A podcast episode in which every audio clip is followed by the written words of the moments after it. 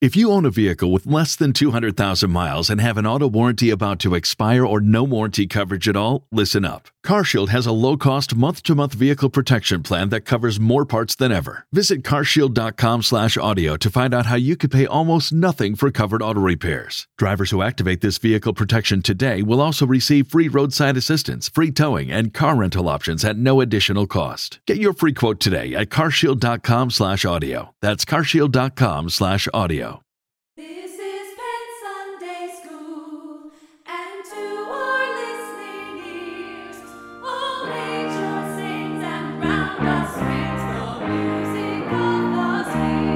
Here we go. Brothers, sisters, siblings, welcome to Penn Sunday School starring Penn Jillette. My name is Michael Rowe. Penn, Matt, Reddy, Rich, and I are broadcasting from our separate homes in Las Vegas. I want to hear this. On today's episode, we'll ask Mask why his teeth are yellow, and during that explanation, maybe he'll give us a fool us recap. And Goudeau's wife explains that he was not sold a can of air paint. Here he is, preaching love, Mr. Penn Jillette. Yeah, we got nothing. We had uh, nothing to billboard there. You expect me to believe that? We pretty much nothing to billboard there. Um, uh, what doesn't matter. We don't get to it anyway. The billboard is just a. Um, it's it's some sort of. It's vestigial. It's like the uh, the tail of the old world monkeys. You know, it's just not not doing its job anymore. It's really like uh, like those restaurants where you can like accept what they offer or not, right? It's just it's just an offer that goes by that we kind of wave away from the table and keep going.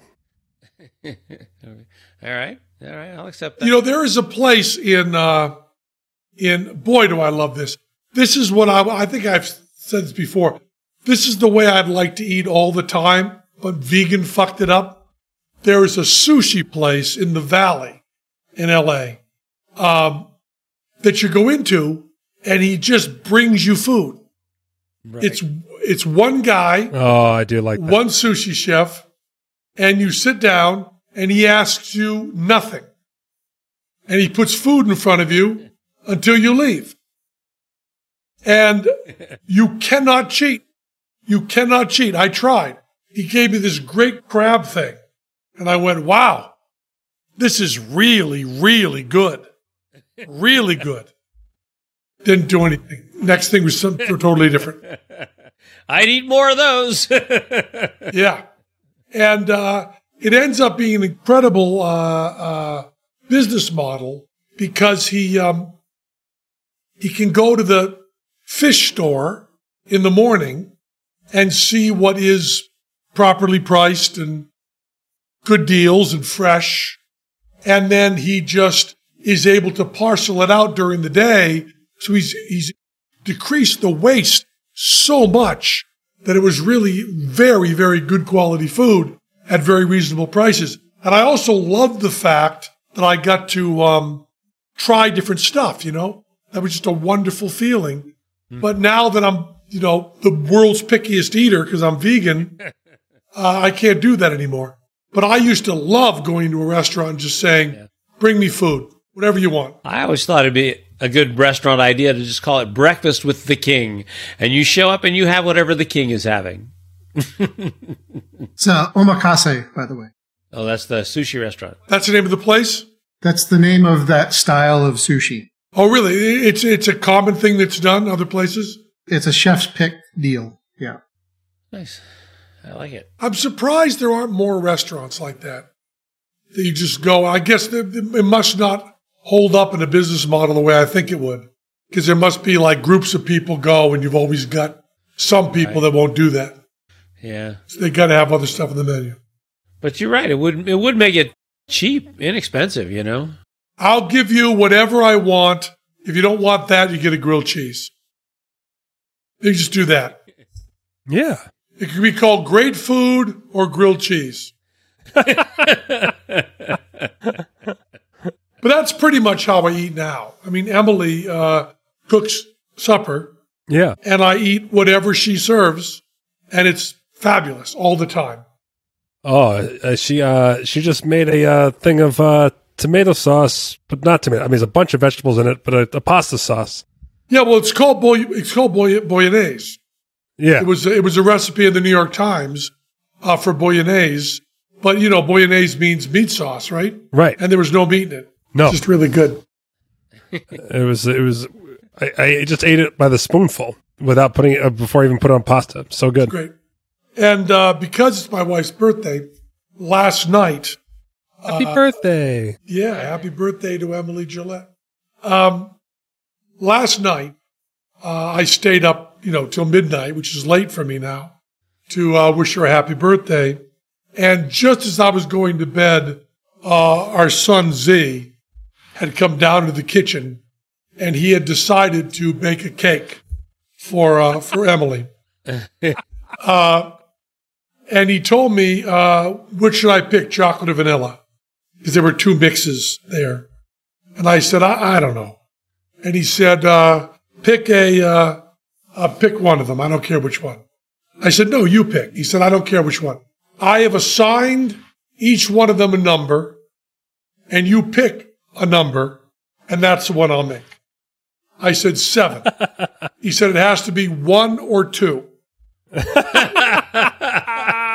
said it has to be between one and two. And he said, you're not allowed to pick 1.5. I said 1.6. He said, I've rounded that up to two. You just pick chocolate. so we got the chocolate all mixed up. And then uh, he went to Emily and said, if you had a choice of chocolate or vanilla cake, which would you choose? She said, I don't care, whatever you want, anything. he said, no, pick one. She said, vanilla. He said, okay, and went down and started another cake. so I went into Moxie's room and I said, Moxie, uh, I'm going to bed, but there's a very good chance your brother will burn down the house. So maybe you should go help him. and Mox said, okay. And I went down because I pretend to go to sleep at, you know, 12, but then at four in the morning, I'm up. I haven't slept at all. So I came down to uh, eat. And it looked like there had been a cake explosion.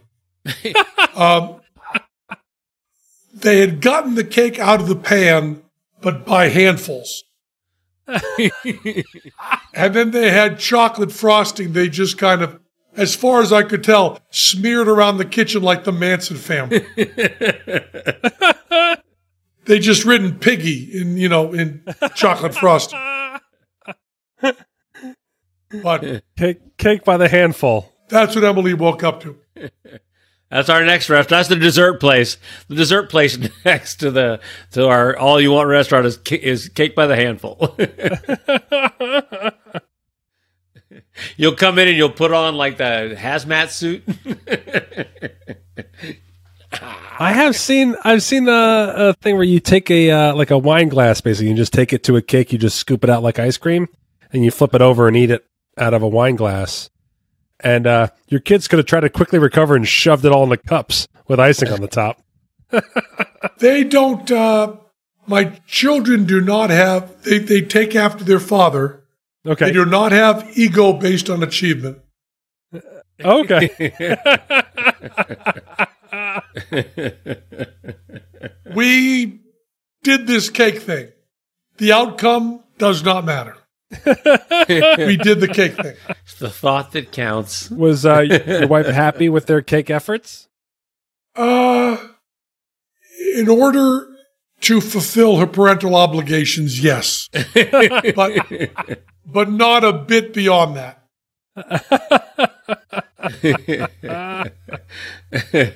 Were you sent out for cake the next day?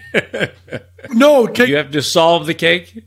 No. didn't seem very, very important. Because my, uh, my wife also, you know, they're opening up the vaccine broader and broader. Yes. And they also have expired doses. So my wife also got her first jab. Oh, good. Is she a Fies? She's fine, yeah. All right, good. That's good news. uh, And you're still waiting, right, Matt? Yes. Yeah, yeah. I haven't I haven't gone back to the the line yet. Um And ready? Are you waiting still? I'm sitting at home, so it doesn't really matter all that much to me right now. But yeah, I'm waiting. here's a question for you, Penn. Please. If if Reddy and I found a way to to get jabbed, Mhm. would you want to go back to the studio? I think if we all had double jabs and a week or so after, I think we could consider the studio. Okay, That is. We could Uh, talk about it. That'd be, that'd be fun. I it's I- I can't. I- It will be crazy. It'll be a weird feeling. I mean, we, we I think about the first time performing on stage. I I didn't in my emotional compass have this feeling of like, oh, could you imagine us all in Ready Rich's living room again? but it really would be pretty crazy.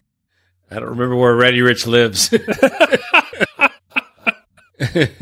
Aren't you all kind of assuming I still want your dirty asses back over? yeah. Fair enough. Fair enough.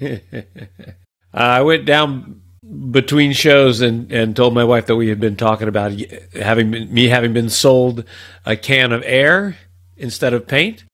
and she pointed out that no, it was a can of lumps.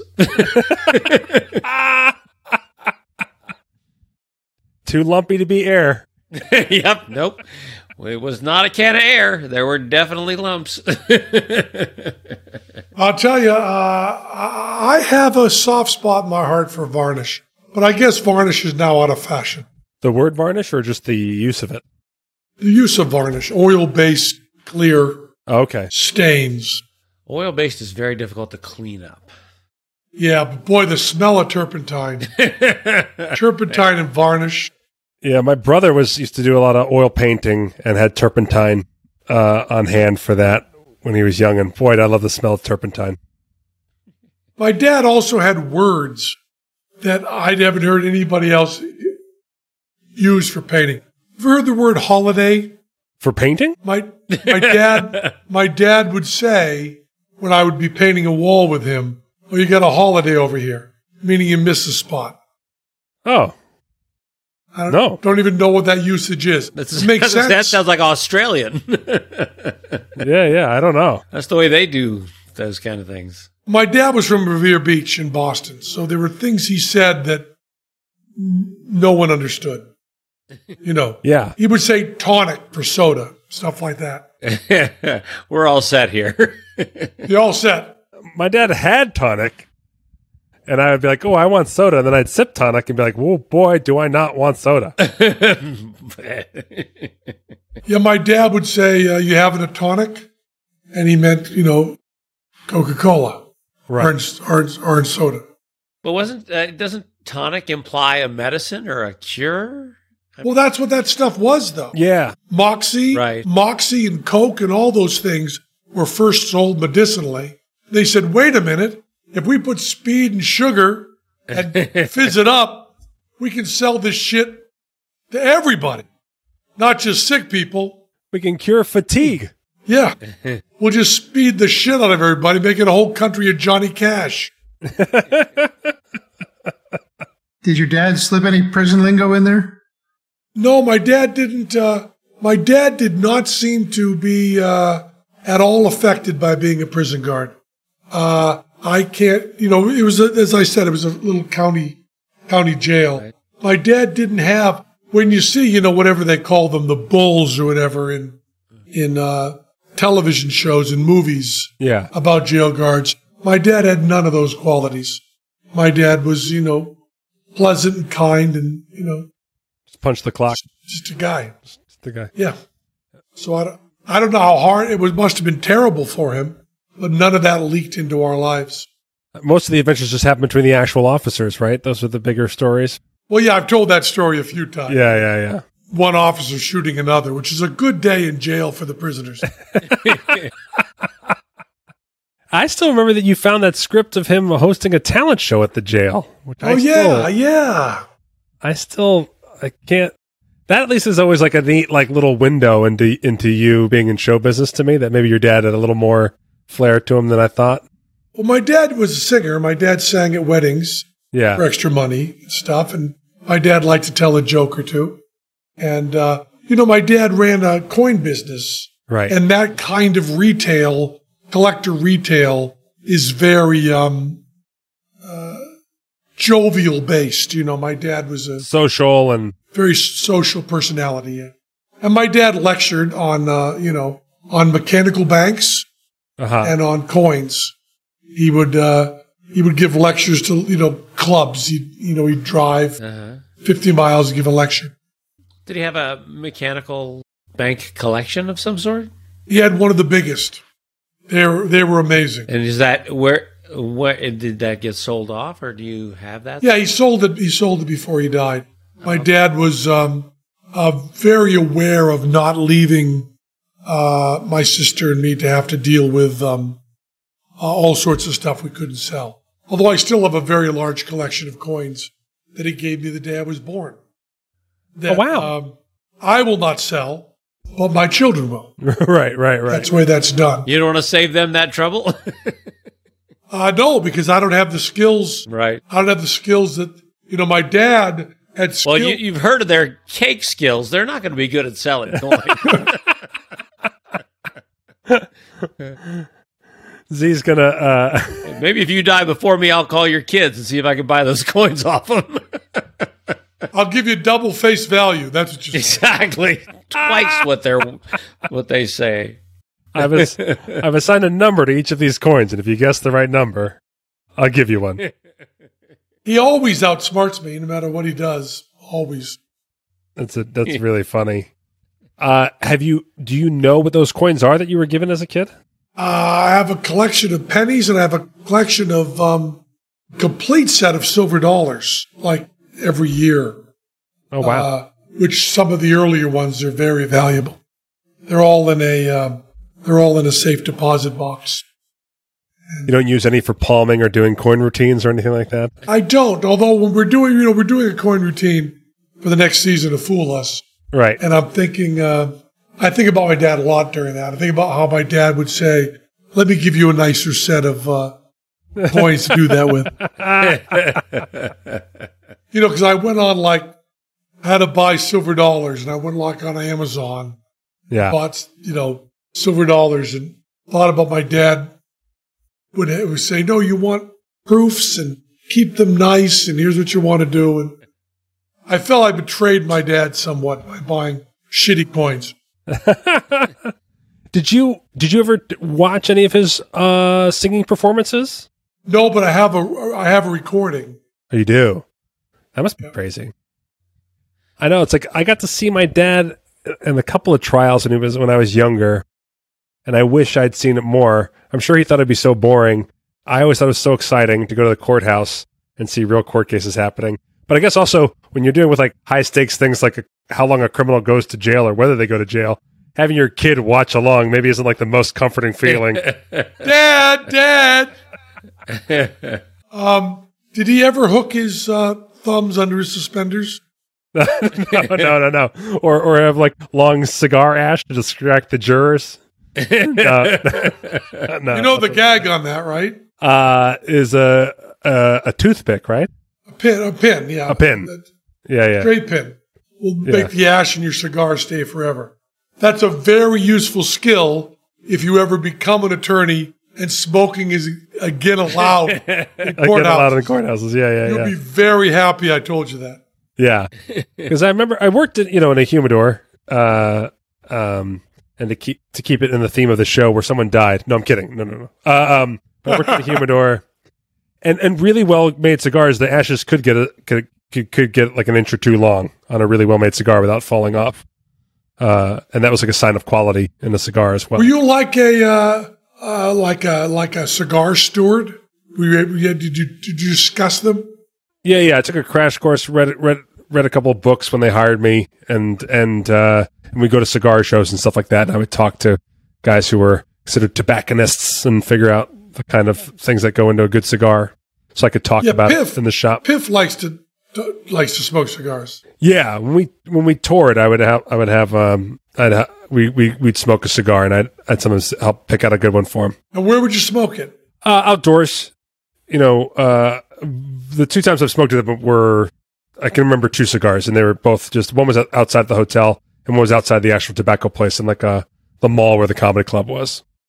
Outside. Because uh, I uh, Dr. Stockdale, who wrote the music for Bullshit, a Yeah. good friend of mine, uh, he had me sit down and have a cigar with him, and I just got wicked fucking sick. Yeah. uh, Uh, when I first, you know, I basically was like tasked with smoking a cigar or two a week to get better at it or whatever. And uh, some of them are stupid strong, crazy, crazy strong, both nicotine and then uh, lithium. There's lithium content in the soils of a lot of the popular uh, tobacco places. And so you can actually get pretty overwhelmed. And then there's also no filter. So you're taking in, you know, the pretty, pretty, pretty big bellows of, of dark smoke. And if you inhale at all, What does lithium do? lithium um, is a is a um, depressant. It mellows out your your head. So there's often like a, a, a- an enjoyment of both the nicotine as a stimulant and lithium as a uh, depressant, fighting it out uh, in your system as you as you sit there. So it's it's it's definitely a more intense experience than people think. But they can't. Uh, are there places you can go and smoke a cigar now, or is that totally gone? Uh, in Vegas, it's There was a cigar bar at Caesars, right?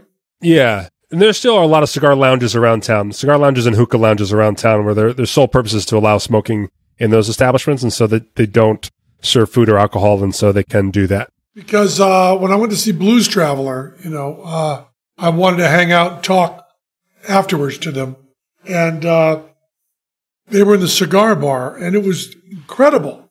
It was like, uh, uh, you know, it, it was you couldn't see in front of you. It was so smoky, Oh geez, yeah, yeah, yeah. crazy. Yeah. I used to enjoy that. I don't now. Did your clothes smell like cigars all the time? yeah. And people have a people have much more romantic notions about cigar smoke. There's a, there's a difference of smelling cigar smoke than there is smelling cigarette smoke. Yeah, Uh, everyone has like a favorite uncle or somebody who smokes cigars. So when they smell cigars on you, my dad smoked cigars. He liked. Yeah, and that's it. My same thing. My my uncle Henry, my uncle Hap would come over with with my dad's cousin Peter, and they would all three of them sit sit in the uh, the den and smoke cigars and tell stories and laugh. And so I definitely attach that fondness to it when I have a cigar. Do we picture Piff in 40 years as old show business? Walking through the casino in his bathrobe, smoking a cigar? Totally Dangerfield in it uh, as he goes to the flamingo. Five. Five years. Five years? Yeah. Also, I like that everyone everyone listening is picturing him in full dragon skin smoking Yeah. cigars outside a hotel. Maybe he'll wear the bathrobe over it. I was. I was picturing the dragon. So let's go. Uh, let's go over uh, Fool Us, shall we? Sure. Yeah. Yeah. We got a couple of ad spots we should probably run through, don't you I think? think we should do those for now. Let's do those now. Yeah, Yeah, that's why not do those now. do those now. Get them. Get get them. Uh, get people. Give people the information they need. Is there something interfering with your happiness or is preventing you from achieving your goals? Yes. You mean besides you? Other than you? No. BetterHelp will uh, assess your needs and match you with your own licensed professional therapist. You can start communicating under 48 hours. It's not a crisis line. It's not self-help. It's professional counseling done securely online. There's a broad range of expertise available, which may not be locally available in many areas. The service available for clients worldwide. Uh, so many people have been using BetterHelp. They are recruiting additional counselors in all 50 states.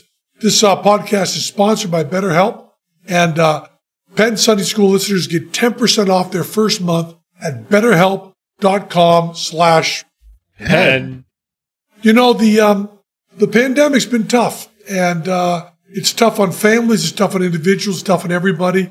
And having someone who is a professional who can talk to you about your problems, can, can give you some help, and can facilitate, um, you know, therapeutic matches so they make it easy to change counselors if you want, all that stuff. It's really useful. I got to tell you, I hadn't done much uh, therapy. I used this. Um, BetterHelp.com. Uh, that's H-E-L-P, BetterHelp. Uh, then slash Penn to get your discount. And it's really, really useful. It's very, um, people know stuff. They know stuff and they can help you out. So if you, uh, if you want to get your life a little better, uh, give it a try. Now let's talk about uh, hair loss, shall we, Matt Donnelly? sure. I'm in. Two out of three men will experience some form of hair loss by the time they are 35. Or one out of four on this podcast. More than 50 million men in the U.S. suffer from male pattern baldness. There are only two FDA approved medications that can prevent hair loss. Keeps offers both. Keeps offers a simple, stress free way to keep your hair. Convenient virtual doctor consultations and medications delivered straight to your door every three months. You don't have to leave your home. Low cost. Treatment starts just $10 per month and Keeps offers generic versions. Discreet packaging and proven results. Keeps has more five star reviews than any of its competitors. Prevention is key. Treatments can take four to six months to see results, so act fast. If you're ready to take action and prevent hair loss, go to K-E-E-P-S dot com slash P E N N. to receive your first month of treatments for free. That's K-E-E-P-S dot com slash P E N N. to get your first month free. Keeps.com slash Penn. Check it out. Check it, out. it out. Keep your hair. So you don't have to always wear a hat like Matt Donnelly is right now. hey, hey. I'm committing to the hat. so tell us, Matt Donnelly, what was Fool Us like last time? Uh, it was a really fun episode. It's a two fooler episode. You gave out two trophies on this. Oh yeah, there were some there were some tough ones. Were they both Spanish? Neither one were Spanish. One of them I'm really curious about. Uh, one of them I fooled the shit out of uh, me, which isn't saying much, but uh, it was one of. Okay, I'll get into it. So, uh, first one up is Abby Siegel. Didn't fool you, but had a really original uh, trick that she invented where she had an etch a sketch and had you and Teller select different drawings on a Wasn't that great? Yeah, Wasn't that just great? That was such a smart, smart routine. yeah. I really loved her. She was wonderful. Yeah. She's 19. Etch a sketch. She's 19 and invented that trick. And then also, like, look, it's hard to get things made. Yeah. You know what I mean? Like, I don't know where, I, if I had this idea, I wouldn't know where to begin to get something like this done or have someone help me build stuff or build it myself. It legitimately looked like a great etch a, it, it looked, I don't even, I'm, I'm, for all I know, it was a legit etch a sketch thing. And I don't know how she did It it. was a legit etch etch a sketch. Yeah. Yeah. And she did the drawings for real on the etch a sketch. Oh, that's really great. That's really great. She was nothing wrong with her. She was great all the way across. Great trick. Yeah, yeah. Uh, and then we had, uh, speaking of Piff the Magic Dragon, Piff's friend Noel Coulter, Qualter. Yeah. who had a really great routine um, where he had a time traveling app. So he had a person uh, select their own card, put it back on the deck, and then he tried to call uh, you guys in the past. Yes. They had a bit where they had two young kids who were Penn and Teller. Teller uh, spoke in it, and then young Penn said, You know, if you can't be nice, just why don't you stop talking? And he said, Okay, and then stopped talking. Such a good bit. And he also called Piff, right? Yeah, and he called Piff, and Piff said, I, I don't live in London anymore. I told you stop calling me. Oh, that was an incredible routine. And I got to tell you, I hate doing this because it's really not fair, but I'm going to do it anyway. The method on that trick, Yeah. more amazing than the trick.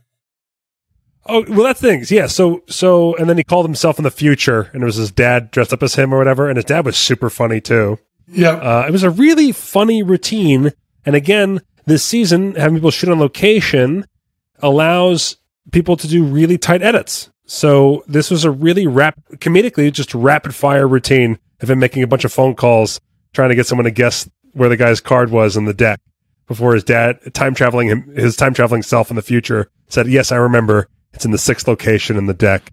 But the guy signed a card put it in the deck himself. He took out a vase. He put the vase over the deck and then uh, didn't touch it and then had the guy pull it back out count to six and the signed card was there. Really well done.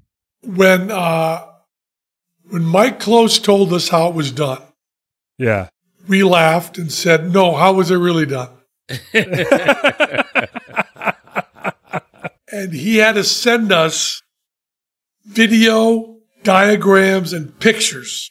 yeah It was incredible. One of the greatest methods I've ever seen. I wish he tipped it, but he didn't because it's it's brilliant.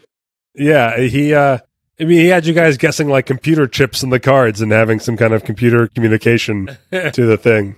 And it wasn't It just was technique, right? He just did it, right? uh, better than that.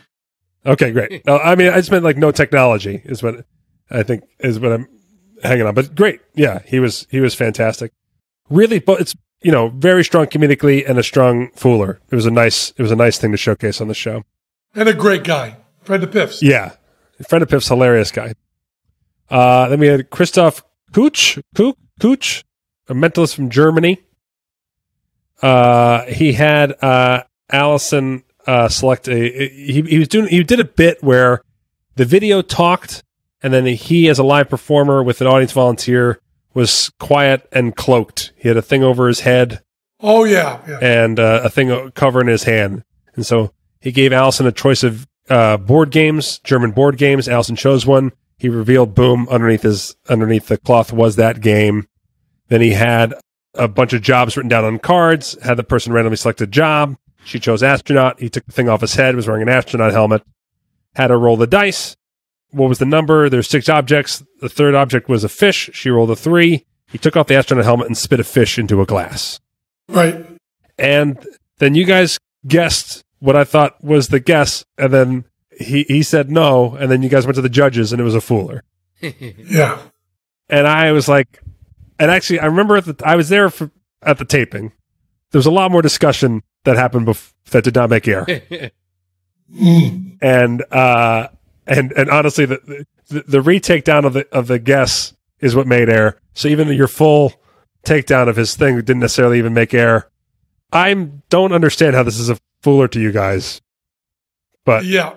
I forgot the details, but it was kind of a technical fooler that was not okay, one of the real, one of the real um, robust foolers.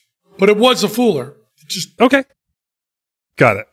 All right, then I I have one theory I can't say either that maybe makes it a fooler, but okay, good, good to know, good to know. A funny routine. It was a really funny, and strong routine. it was. Um, and the big, always the knock on mentalism is that you don't have like a something that's very fun and visual, both by using the screen and then doing revealing of pulling things off for you to reveal stuff. Very big, strong visual mentalism. So it was it was a very clever and funny routine. And the guy's a funny guy. So I don't I don't I want to make sure we get that in there as well. That I'm not just knocking the fool. Okay. Yep. Then we had Ray Lum. And did you know, did you know Ray from around town or no? No. So Ray Lum, uh, he works behind the scenes with a lot of magicians as a prop builder and a prop uh, refurbisher, and works with Piff a lot.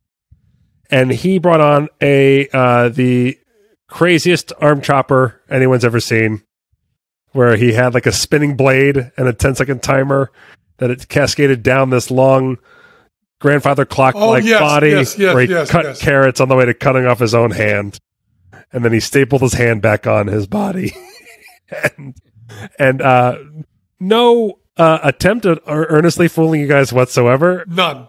uh, I just honestly want to show off the prop. And it was fun is that I was working with Piff at the time. Ray was helping um, refurbish some of Piff's uh, old old objects that he had purchased. Um, if you saw Piff show back there, where he had like flowers disappear and reappear on stage, Right. it was actually like from like the ni- early 1900s that Ray helped refurbish. And uh, while they were working with each other, this crazy arm chopper that was on TV came on the market. There's only two available, and Piff said he was going to buy it. And Ray went to the bathroom and purchased it and didn't tell Piff. Went back into the meeting. They kept working with each other. Piff went to purchase it after the meeting. Was like, "Oh shit, they're already gone." And Ray's like, "Oh man, that's crazy."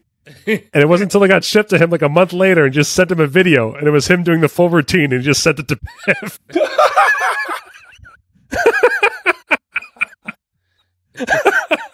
Piff will buy anything. It will buy anything and everything. It will buy it. So Ray really had fun busting Piff's chops about the arm chopper routine. So when he showed up on Fool Us with it, I was like, this is the finest double down I've ever seen. so uh, uh, that was Ray's performance. I love the uh, contrast with the original version. How so? That there's there's a lot of hurry up when you actually perform the original version because it doesn't look all that great. Yeah. So you gotta you gotta do it real fast. And this has the high speed blade that's going in super slow motion. Yeah, slowly descending onto the hand. Yeah, it, it was all great. Making Allison use a fake hand. It was a very fun. It's a funny routine. It's just a comedy routine, but it's great. Um, and then you brought on uh, your your new friends Amanda Seyfried and Thomas Sadoski. I boy, do I love them. I just love them. Yeah. They're, They're just great. They're just the greatest couple in the world. And uh, you know how I met them? Uh, Amanda got a cameo for her husband. That's what it was. I was trying to remember whether it was a talk show or something like that. No, no. It was a cameo. She, she wanted me to do a happy birthday for her husband. Speaking of cameo, somebody in the chat has thanked you for making a cameo explaining repeatedly mispronouncing a word in the ads. Yes. I don't know what they're talking about. did you make Did you make a cameo explaining something that never happens? I did. I did make a cameo explain something that never happens. Huh. Fascinating. Weird. She wanted me to do a happy birthday, and she is a fucking superstar. Yes. and she was so excited. So uh, after she was so excited about me wishing happy birthday through Cameo to her uh, to her husband, um, she wrote me a thank you email, and I wrote her, you know, I'd like to ask you a big favor. Would you be willing to let us do a trick for you? Because she's a big star to be on Fool Us, you know. As as a matter of fact, this podcast we didn't say her name. You teased that. Oh, I had to do a cameo for someone, and I think we got them to go and fool us, and you wouldn't say who they were. Oh yeah, yeah, yeah. And so this was that that tease was it was Amanda Seyfried, who is a gigantic star. Gigantic. She was in the Mank recently and done a ton of big movies. And when she was, uh, when she wrote back to me, it could not have been more flattering. It was like, "You're kidding? You'd let me come on the show?" yeah, yeah, Amanda. Let me talk to the heads of CW, see if they'll see if I can wring some arms. They're gonna let you be in movies too, Amanda, because you are um, really, really skilled, talented, famous, and beautiful. Yeah. Those things all make us want to do these things with you. You see. Yeah, I think I think I know someone who appreciates that. I'll see if I can track them down. Yeah. And her husband is also fabulous, Yeah, very talented guy. incredibly talented. And uh, they look, I mean, you, you, you're doing a trick for them, and they're just two perfect looking people. Yeah, yeah. Um, and then uh, you guys did a. Um, I I love this routine. So I'm trying. I don't know how to describe it perfectly, but this is a really funny routine. Um, is it based on Johnny's version of this trick uh, that you got Uh, you and Tellers did? It's Triumph, right? Yeah. Triumph Yeah. for them? Yeah, yeah. Uh, uh, kind of, sort of ish. Yeah. Okay. But, um, you know, people usually misremember uh, Penn and Teller. Yeah, as our routines having a lot of conflict. Like, oh, you're always beating up Teller, you're always fucking up Teller. Tom and Jerry. Yeah, yeah, yeah. That is rarely the plot. Rarely. No, I mean, over uh, over a thousand bits we've done, it's been the plot of maybe five. right. Yeah, yeah. You know, but we use it in this one. We use that plot That's it. with Yeah, me interrupting Teller, and that like and uh, because we use it so rarely, it's a surprise. You know. it's a surprise, and also it's this hilarious dynamic of you pretending to stop Teller from doing things while you both do something. Yeah. That's what I think is really hilarious. It's like it's Well- uh, you playing referee between uh, Amanda and Thomas versus Teller, uh, while secretly it's just you two versus those guys. You know, Yeah. it's really funny. Well, we use this technique all the time. Is I portray very convincingly someone who can't do jack shit. so when I do actual moves, people are amazed. Do you use any sense memory for that? I use sense memory. It's all sense memory. I, I, I find that spot and use it. So we use me doing uh, magic moves. And I think even though people intellectually know that's what we're doing, they still emotionally don't believe it because they just think, well, he must be fucking up. but it is a, um, it is a really powerful thing Yeah, to grab a deck away from someone, Teller, yeah, to stop him from doing a move. and then do the very move I'm saying I'm stopping him from doing myself at the same time.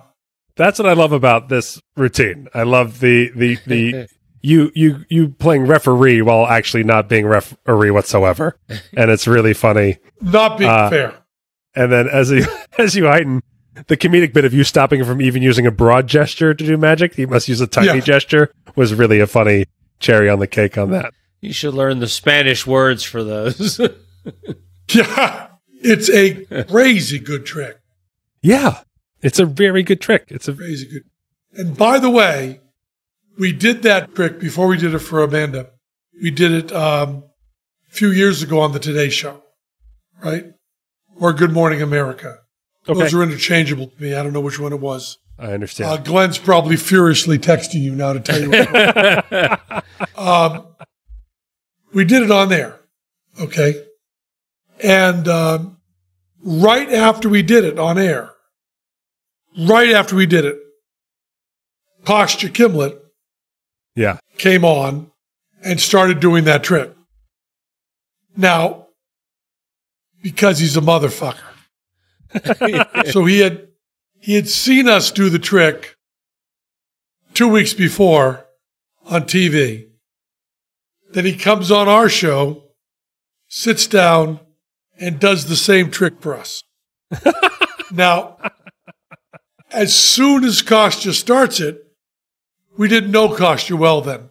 right. Matter of fact, it might have been the first time we ever met Kostya. Uh huh. We say, Oh, this poor bastard, man. Oh, fuck. poor guy is doing the trick that we just did two weeks ago.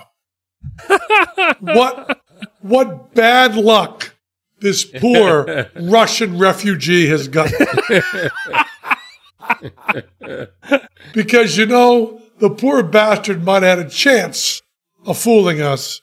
But lo and behold, we just did this trick. We know everything about it. so we relaxed. There's a moment in the trick where there's something you kind of want to do in terms of showing, Uh huh. and you can't do because there's sneaky shit involved. Got it. So Teller and I are just watching, going, we know every beat of this thing. And then he fans the cards out. And we go, Oh, you you can't you can't do that the way we did. so we went from completely relaxed and smug to hardcore clutching with our fingernails, dead panic. Wait a minute. He didn't do the trick we did. It just looked like it. Yeah. It's just a lot better than our trick. By a lot. Now, if you want to go and look up, watch the Amanda Seyfried bit Yeah. and watch uh, Kostya's first appearance. I'm sure they're both on YouTube. Yes. And compare the two, you will see what we mean. Yeah. Yeah. He's a lot better than us. I'm going to guess that Glenn is fiercely texting right now that the uh, CW version is available on the CW app. Yeah. yeah. Yes, yes, I'm sorry, yes. and in general, because you guys play by the rules, it's very difficult to find your tricks isolated on on YouTube Right. because everyone else doesn't play by the rules, and you can get everyone else's individual tricks no problem on YouTube, but, Right. but including mine. Uh, but uh, uh, you guys, I talked to Glenn. I was like, I can't search for like you know anything you've done on Fool Us on its own. And he's like, well, we we told we signed contracts to say we won't do that. Yeah, we don't do that. and everyone else does it, and no one seems to care. and I was like, "All right, I'm just letting you know that." But uh, I'm really eager to have people watch our version and Kostya's version to really show um, Teller and I do that trick as really clever routining and really clever all sorts of stuff to um, make that a very good trick. Kostya has all that stuff plus a kind of blinding raw skill that you're just It's just really rare. As a matter of fact, I will tell you how he does it. he just does it. Oh, got it. I mean, And that's what makes it crazy. what makes it crazy is what it's supposed to look like you're doing.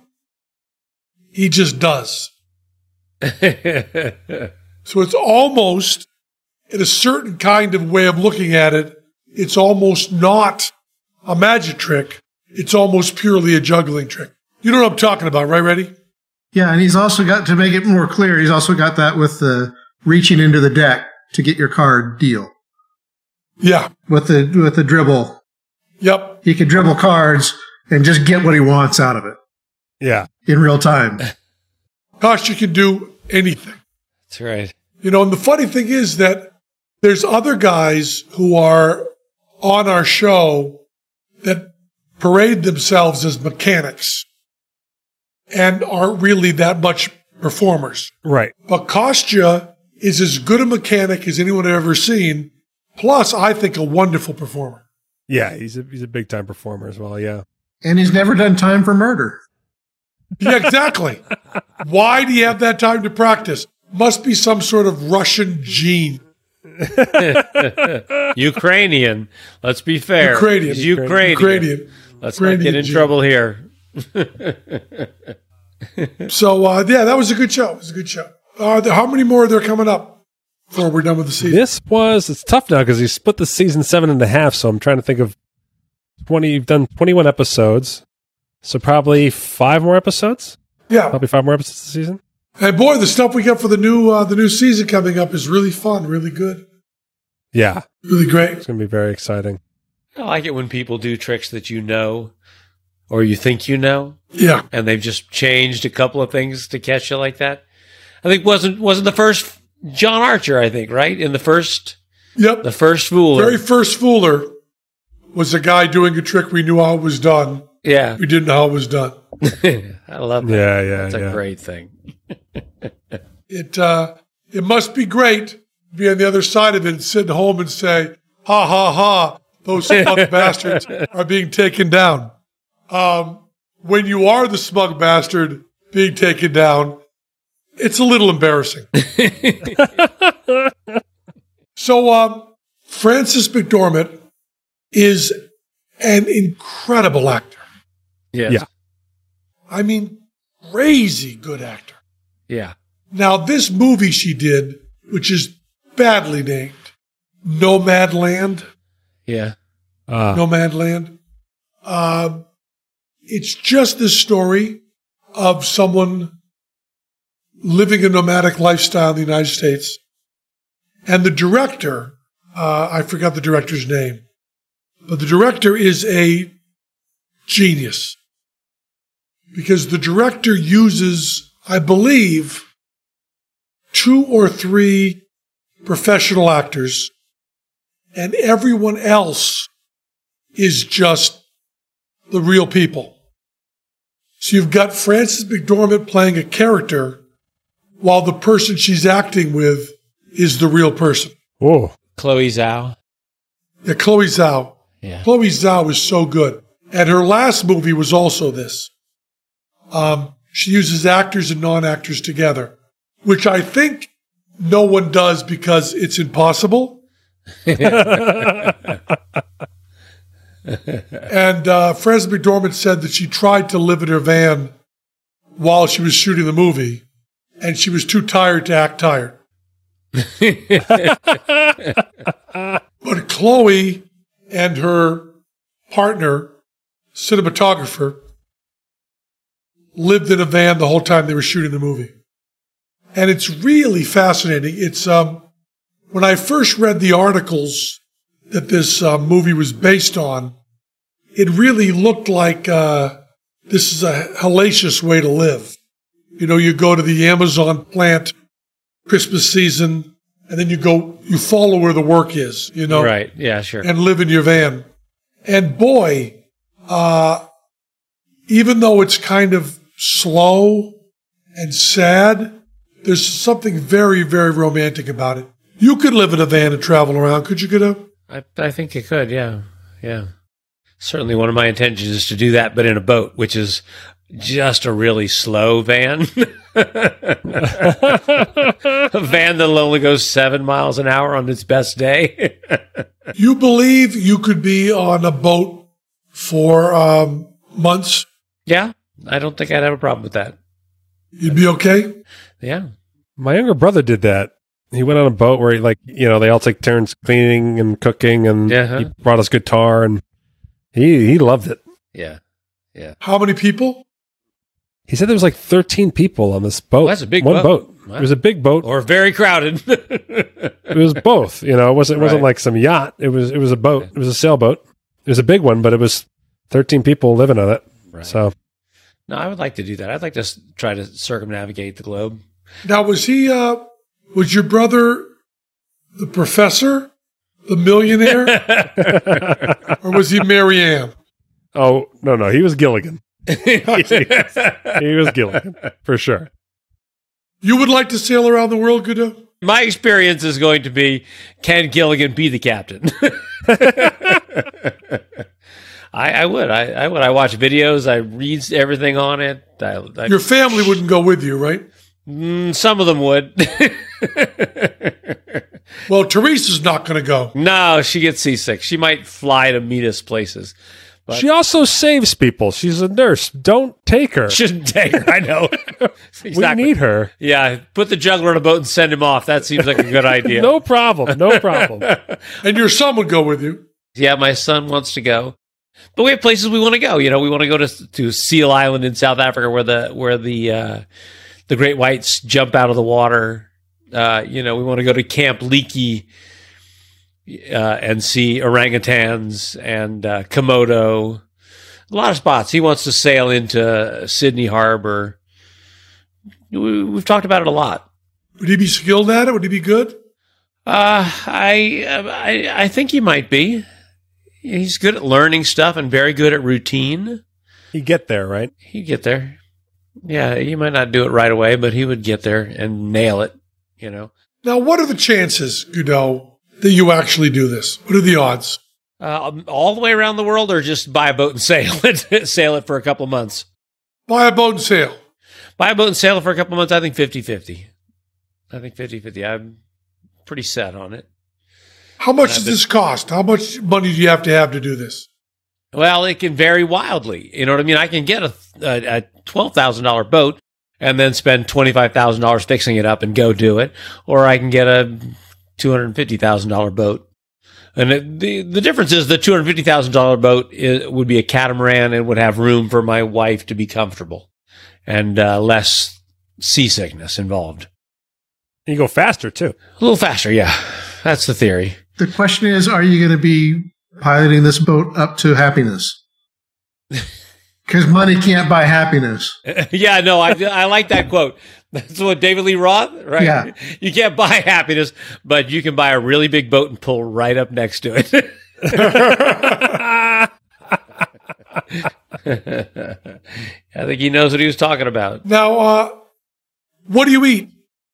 Well, you, you provision where you are. You know what I mean? You buy vegetables and uh, some people fish. But how long between your your your your your your ports? The longest sail you would do would be from uh, Puerto Vallarta, Mexico, to the South Pacific, and I believe that's for most people twenty days, twenty-one days, eighteen Oh, so days. not terrible, not terrible. It's not terrible. It's not terrible, and and you can choose. A lot of people uh, sail to small places and, and drop anchor and stay there for a week or two weeks, and then sail back to town and buy some more provisions.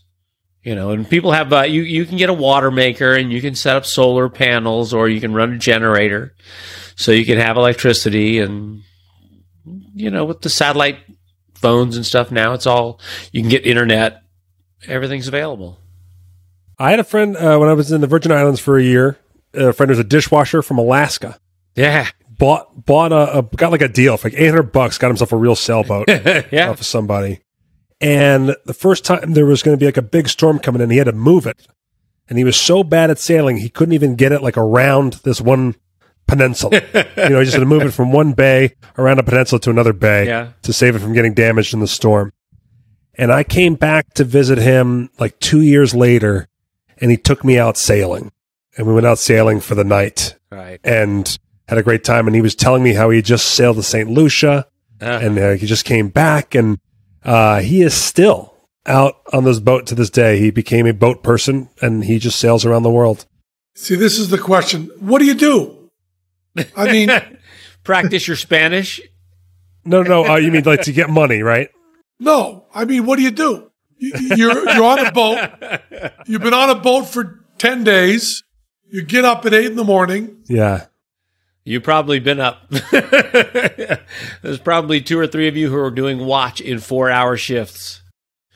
And so someone is up while the boat goes. It's on autopilot, but it, that doesn't mean it's going to not crash into another boat or into some chunk of or something. something going to wake you up. yeah. You know, some big wave or big fish going to wake you up. And then all day you work.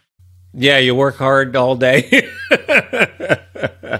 no, I think you uh, fish. I think you study your languages. I think you listen to music. I think you maybe watch movies. Yeah, constantly checking on things is the activity. You are constantly navigating the Right. elements and interpreting information And- around you. The common way of describing it is is you sail your boat to fancy, cool, exotic places and repair the boat. so you go to Tahiti and work on the boat. And when you arrive at places, it's a it is the cheapest way to be in expensive areas. Is you know mooring fees and things like that are very low And if compared you, to can, if you can anchor out, it's free. yeah, or you can pull to a dock and plug in, or there are mooring balls that you can rent for whatever. it's a total lifestyle. It's just a total. It's just a total lifestyle thing. I like. I kind of like the idea of the independence of it. I like the travel of it. I But see, I can do, I can do everything you're describing, everything you're describing without the work where I am right now. That's exactly right. yes, you can, and I'm just looking for a little more entertainment than you. I want when I look up to see something different. you know what I mean? Yeah. See, you're you're happy with that. I don't. I don't get the quite the same satisfaction from that. It's even like people who do cruise ship performances and stuff like that. I always go like, doesn't being disconnected from everything drive you crazy? Like, doesn't like you you go away for eight months, you come back to the different places, and that's what they love about it. Yeah, I've done cruise ships, and it's like that. It can be like that. Yeah, And what made me decide I wanted to sail was uh, sitting on a cruise ship in in the middle of the ocean, out of sight of everything, and there being no wind and no movement, and feeling like the boat was sitting on top of a contact lens. Just amazing, crazy.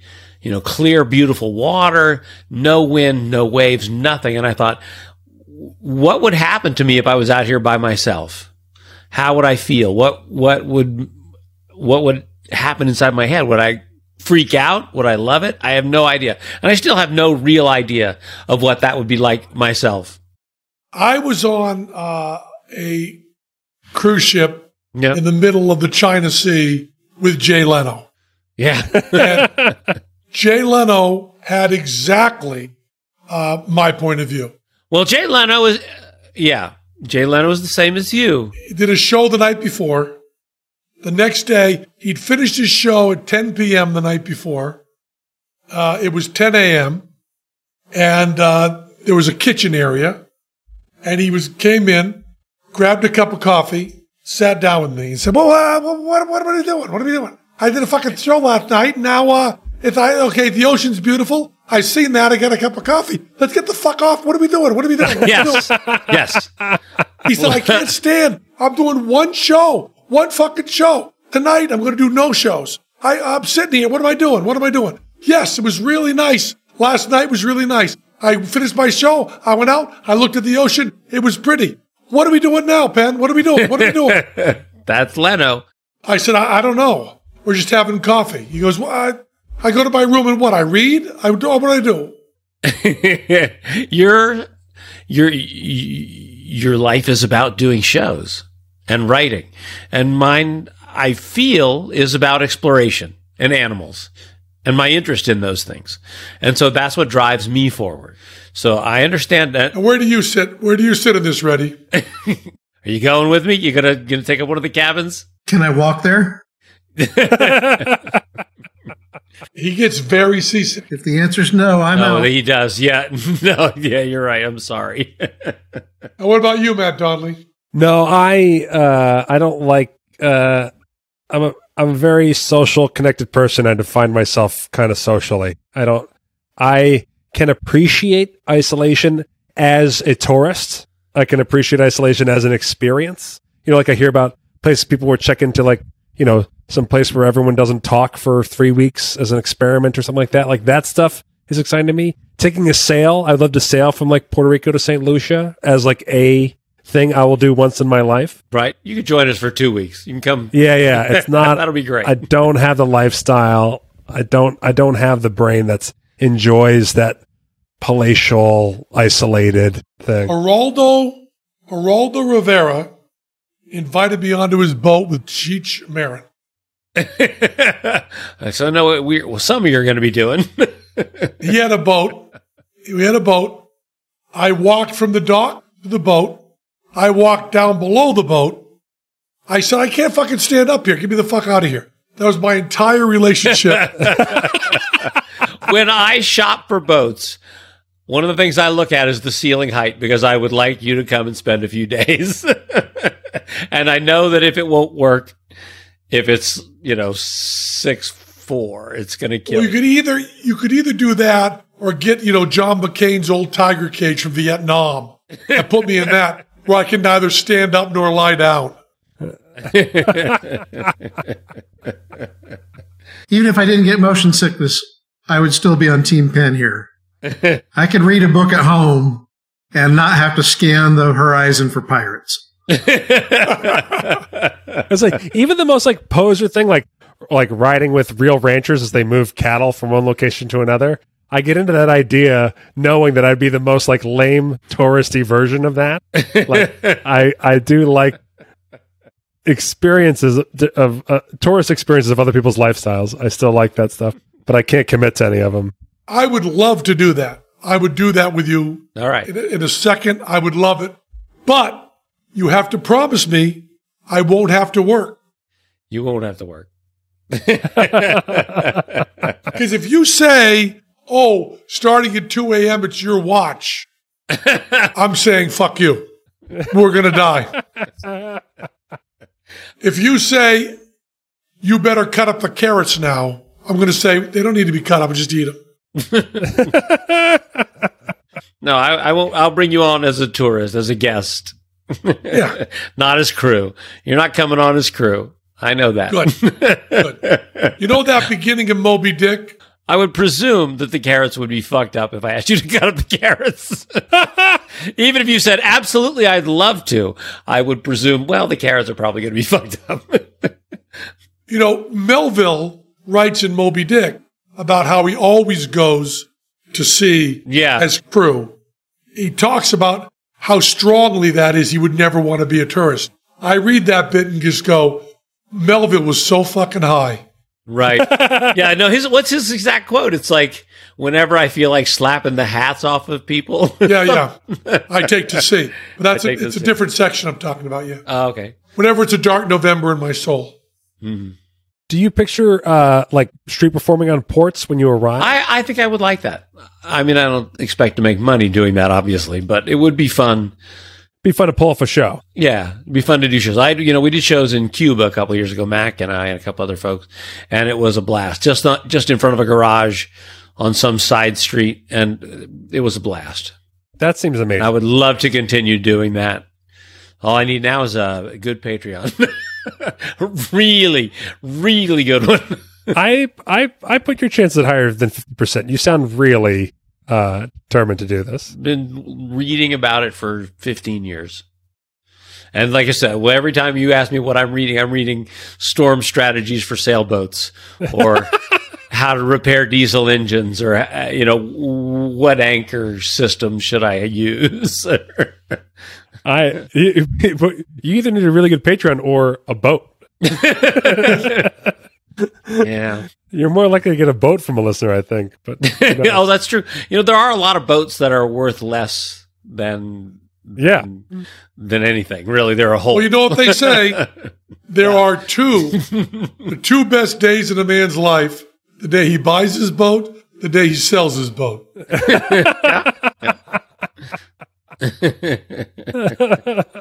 I think you're gonna get a deal one day. That's what I think. You're missing both of those great days.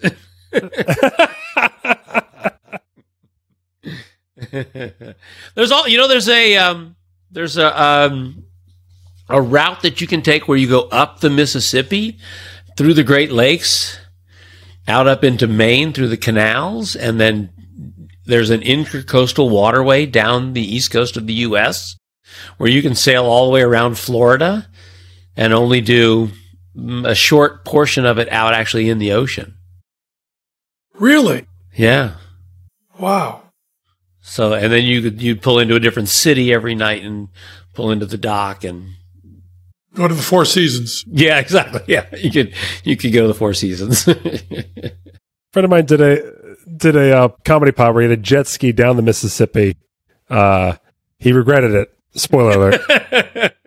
uh, he said one of the oddest things that happened was he got stopped at one point by park rangers who were like, "No, this whole area is electrified because of these predator fish that have been introduced to the area, oh and yeah. they're trying to protect wildlife, and so you will uh, you will hurt yourself if you go if you proceed." so to get the jet ski on like a trailer and drive around this particular area. so you can go back to doing the thing he hated, which is jet skiing down the Mississippi. How many days did you do that? Oh, it took forever. I forget. It took him like it took him like ten days or something like that. It's a long, Oh, Christ. a long trip. yeah. He he was like, "Do not do it." Okay, well, maybe, maybe someday in the future there'll be a podcast from Goudeau's boat. But in the meantime, that was Pet Sunday School. That was Penn Sunday School. Cha cha cha. And to our listening You become naked.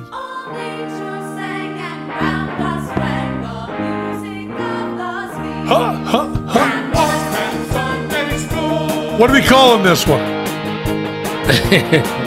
I'll go on a boat as long as I don't have to work.